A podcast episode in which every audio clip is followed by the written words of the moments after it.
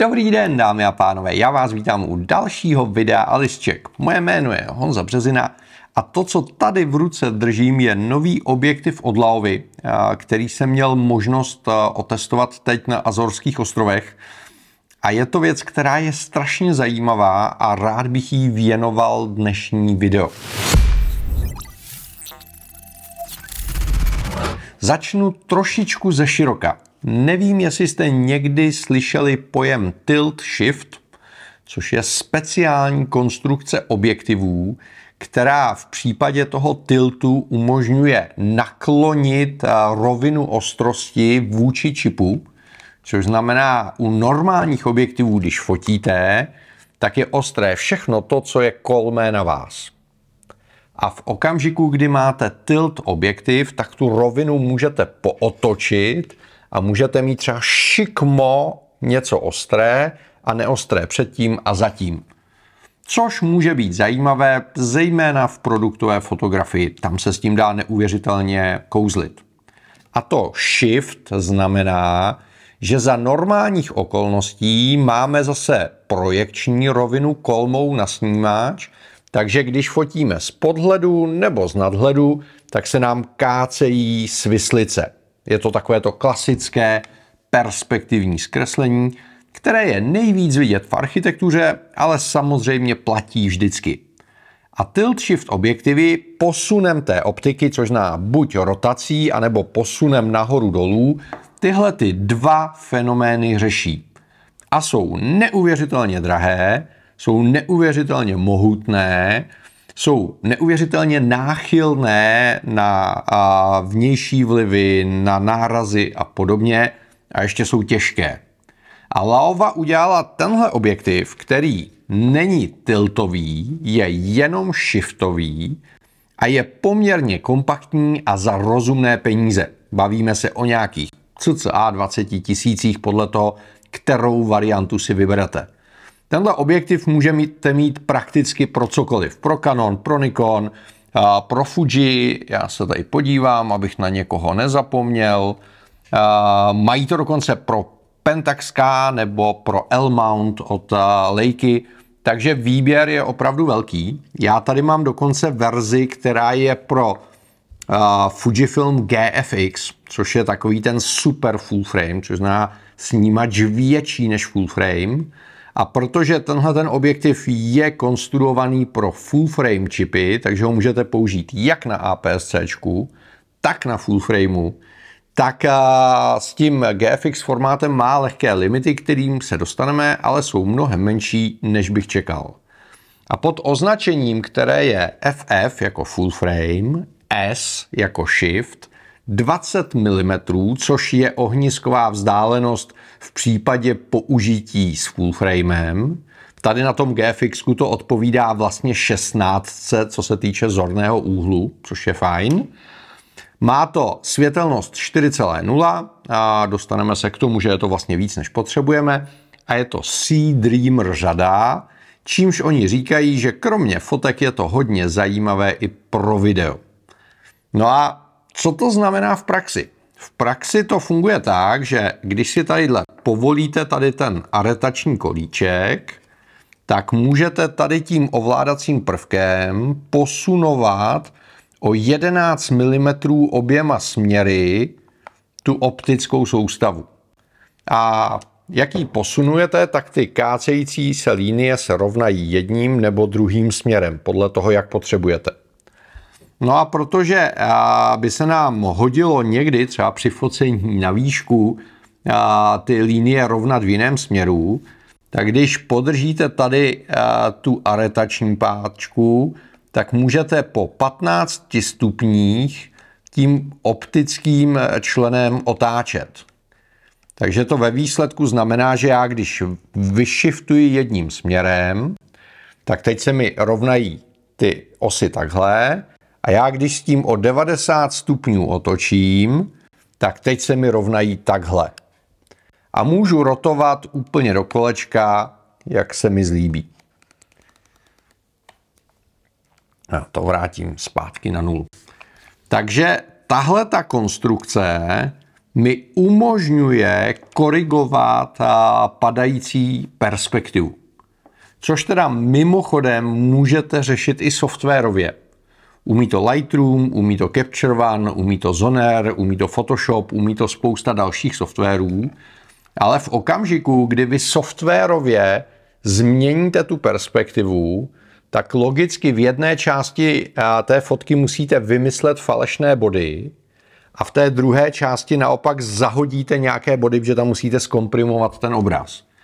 Takže se to vždycky projeví na optické kvalitě toho výstupu.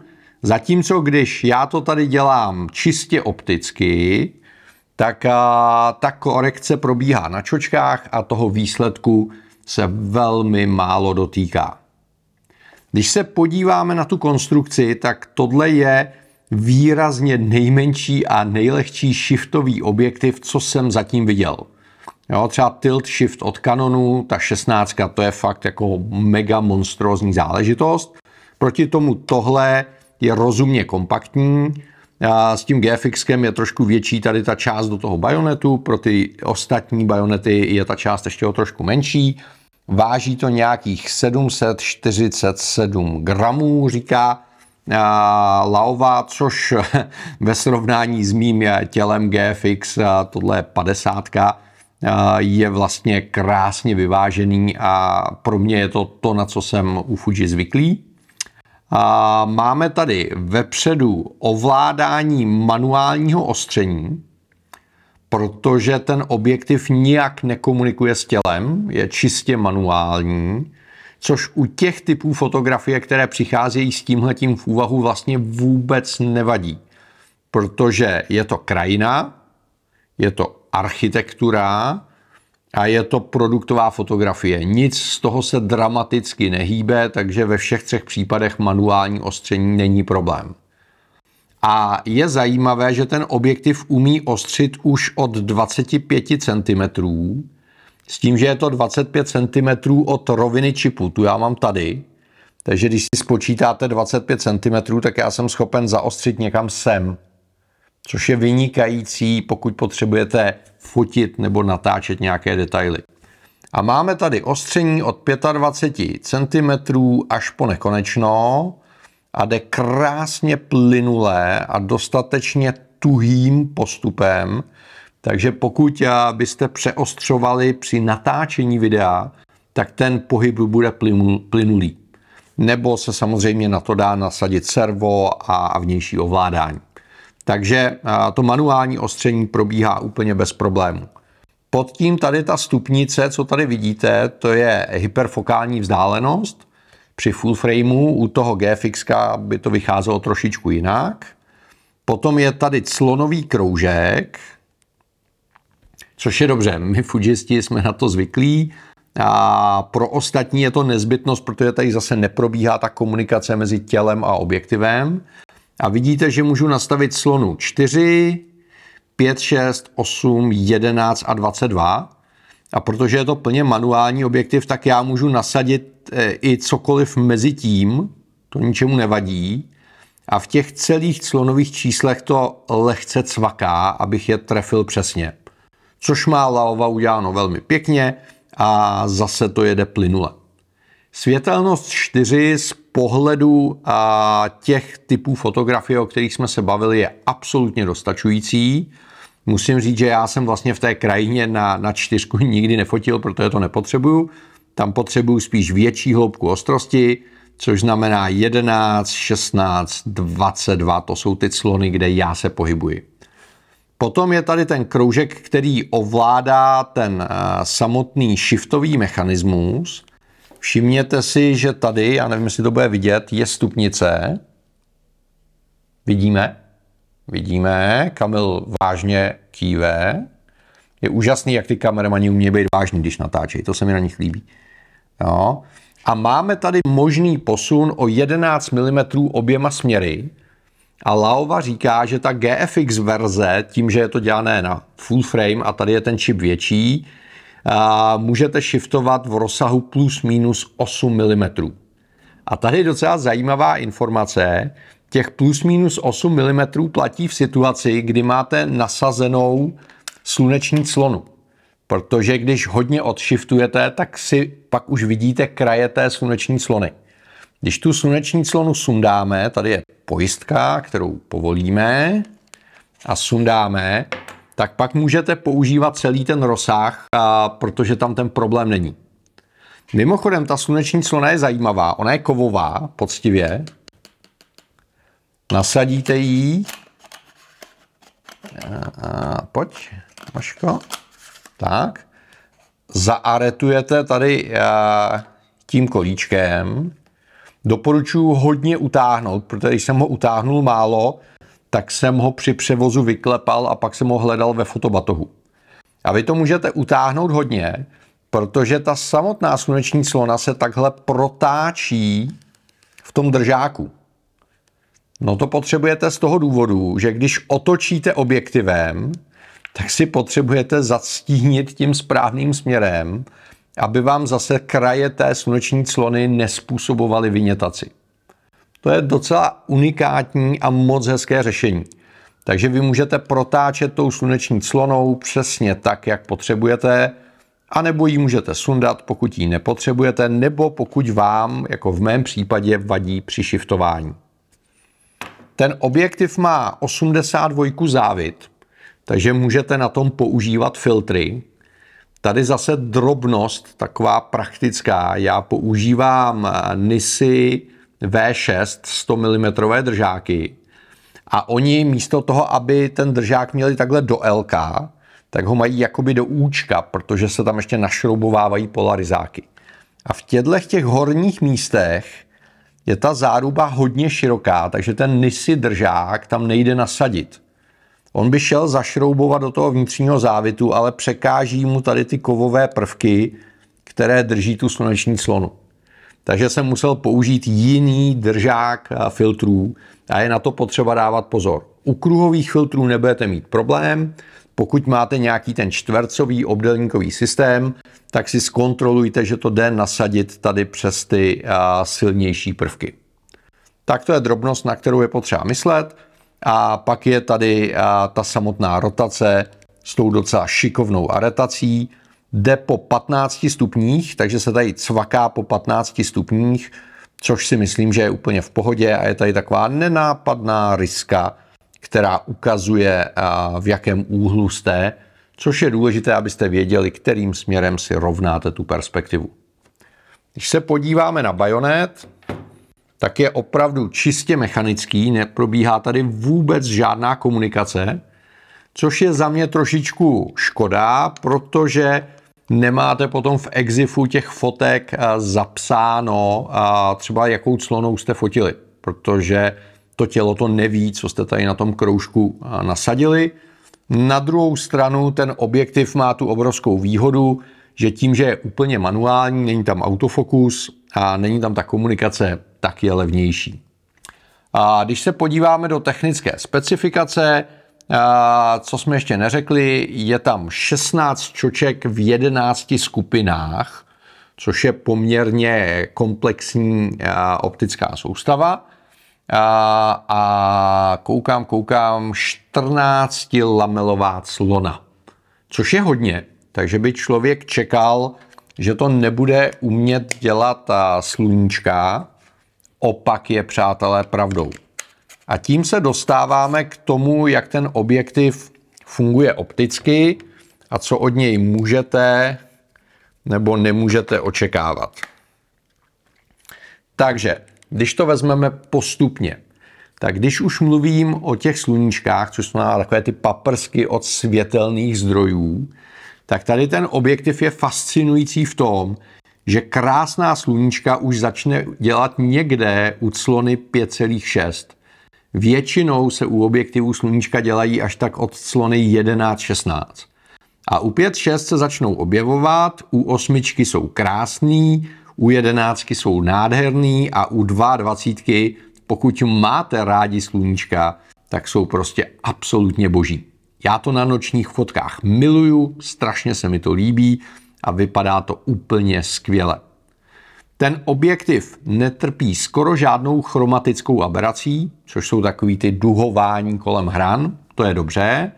Stejně jako ostatní Laovy, tak jako středně trpí na prasátka. To je problém toho, že oni vyměnili ty antireflexní vrstvy za to, že ten objektiv je ostřejší.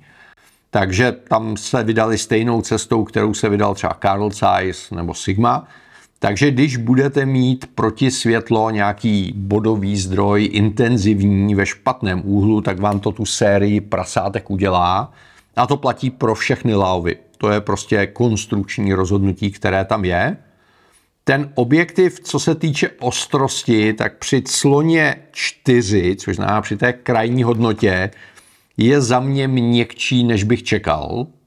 A je měkký zejména v rozích, pokud neshiftujete. A pokud shiftujete na jednu nebo na druhou stranu, tak je zase naopak takový poměrně měkký ve středu a ty rohy se stávají ostřejšími, což je dáno posunem té optické soustavy. Jakmile zacloníte aspoň na 5-6, tak ta ostrost, kontrast a krezebnost výrazně rostou a od 8 nahoru, včetně té 22, je ten objektiv velice příjemně ostrý. Takže pokud to budete používat na krajinu, pokud to budete používat na architekturu a pokud to budete používat na produktovou fotku, tak asi nemáte důvod používat tu krajní clonu 4 a s ostrostí budete velmi spokojení. Pokud ten objektiv chcete používat třeba na natáčení v interiéru, kde je málo světla, tak vás bude trošičku mrzet, že tam ta 4 není a asi se budete muset rozhodnout, jestli je pro vás důležitější šum nebo ostrost. Ale zase u videa máme nižší rozlišení, takže tam ten problém s tou ostrostí není tak velký. Ten objektiv u 4 poměrně výrazně vynětuje, což mi třeba v krajině tolik nevadí, v architektuře už bych to kompenzoval v počítači a zase od 5-6 nahoru ta vynětace prakticky mizí. Co se týče geometrického zkreslení, soudkovité, poduškovité, tak trošičku tam je, zejména v situacích, kdy shiftujete, ale není nijak dramatické. Musím říct, že řada širokáčů, které nejsou shiftové, mají mnohem větší to geometrické zkreslení než tahle věc, takže toho bych se taky nijak dramaticky nebál. No a poslední věc, kterou musíte zvážit a která se děje prakticky u všech shiftových objektivů, je to, že v okamžiku, kdy vy provedete ten shift, což znamená vyjedete s tím objektivem na jednu nebo na druhou stranu, tak ta druhá strana té fotografie, ta protilehlá, lehce stmavne. Což se dá korigovat v počítači přechodovým filtrem. Technicky za to by se to dalo kompenzovat i fyzickým filtrem tady, ale to si moc neumím představit, že byste trefili. A je to na podobné úrovni jako ta vynětace. Což znamená, v případě fotek v tom vůbec nevidím problém, protože to velmi snadno skorigujete. V případě videí záleží na tom, jaký software používáte, je potřeba na to myslet. Celkově, kdybych ten objektiv měl zhodnotit, tak musím říct, že to byl první tilt shift objektiv, nebo teda shiftový objektiv, že tilt to neumí, je to shift, takže první shiftový objektiv, s kterým jsem fotil delší dobu, krajinu, a byl jsem nadšený. Musím říct, že ty kreativní možnosti jsou v praxi mnohem větší v krajině, než jsem si představoval a teoreticky myslel. Vždycky jsem chápal, že v případě té architektury, kde máte ty svislice a ty horizontály, tam to potřebujete řešit a vždycky je lepší věci řešit přímo při focení a ne následně v počítači. OK, chápal jsem, že fotografové architektury si pořizujou shiftový objektivy.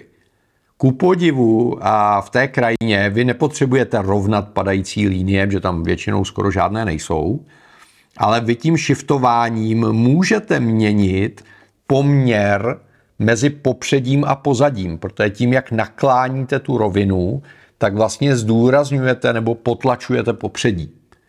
A na těch Azorech jsme si s tím hráli v případě různých zítek, v případě květin v popředí a podobně. A je to věc, která mě neuvěřitelně zaujala a začala mě bavit. Takže dost intenzivně uvažuji nad tím, že bych si ten objektiv koupil a nechal, protože to zase posunuje ty kreativní možnosti v krajině. V případě produktové fotografie je to věc, která je absolutně úžasná. Vy si můžete nádherně vyhrát a můžete vytvořit fotky, které se jinak vytvářejí optickou cestou opravdu velmi špatně. A na začátku jsem vám slíbil, že vám řeknu, jak je to teda s těma omezeníma na tom GFX, na tom velkém formátu. A dobrá zpráva je, že i když shiftujete na jednu a na druhou stranu, tak co se týče kresby a optických vlastností, tak i na tom velkém čipu to funguje velmi dobře. Nepozoruju tam dramatičtější změny, než co pozorovali kolegové, kteří to testovali třeba s full-frameovým Sony. Takže z tohohle pohledu ta optika kreslí dostatečně velký obraz. Jediný problém a to omezení nastává s tou sluneční clonou, takže když tu sluneční clonu dáte dolů a podaří se vám fotit tak, aby tam sluníčko nedělalo velká prasátka, tak vlastně můžete používat celý ten rozsah těch 11 mm a pokud nemůžete tu clonu sundat, tak jste holt omezení na těch 8 mm na jednu a na druhou stranu. Což je za mě jako velmi dobrý kompromis, takže tady ten objektiv se dá opravdu plnohodnotně používat jak s těmi Fujifilm GFX, tak existuje i bajonetová varianta pro Hasselblad. Oni označují ten bajonet.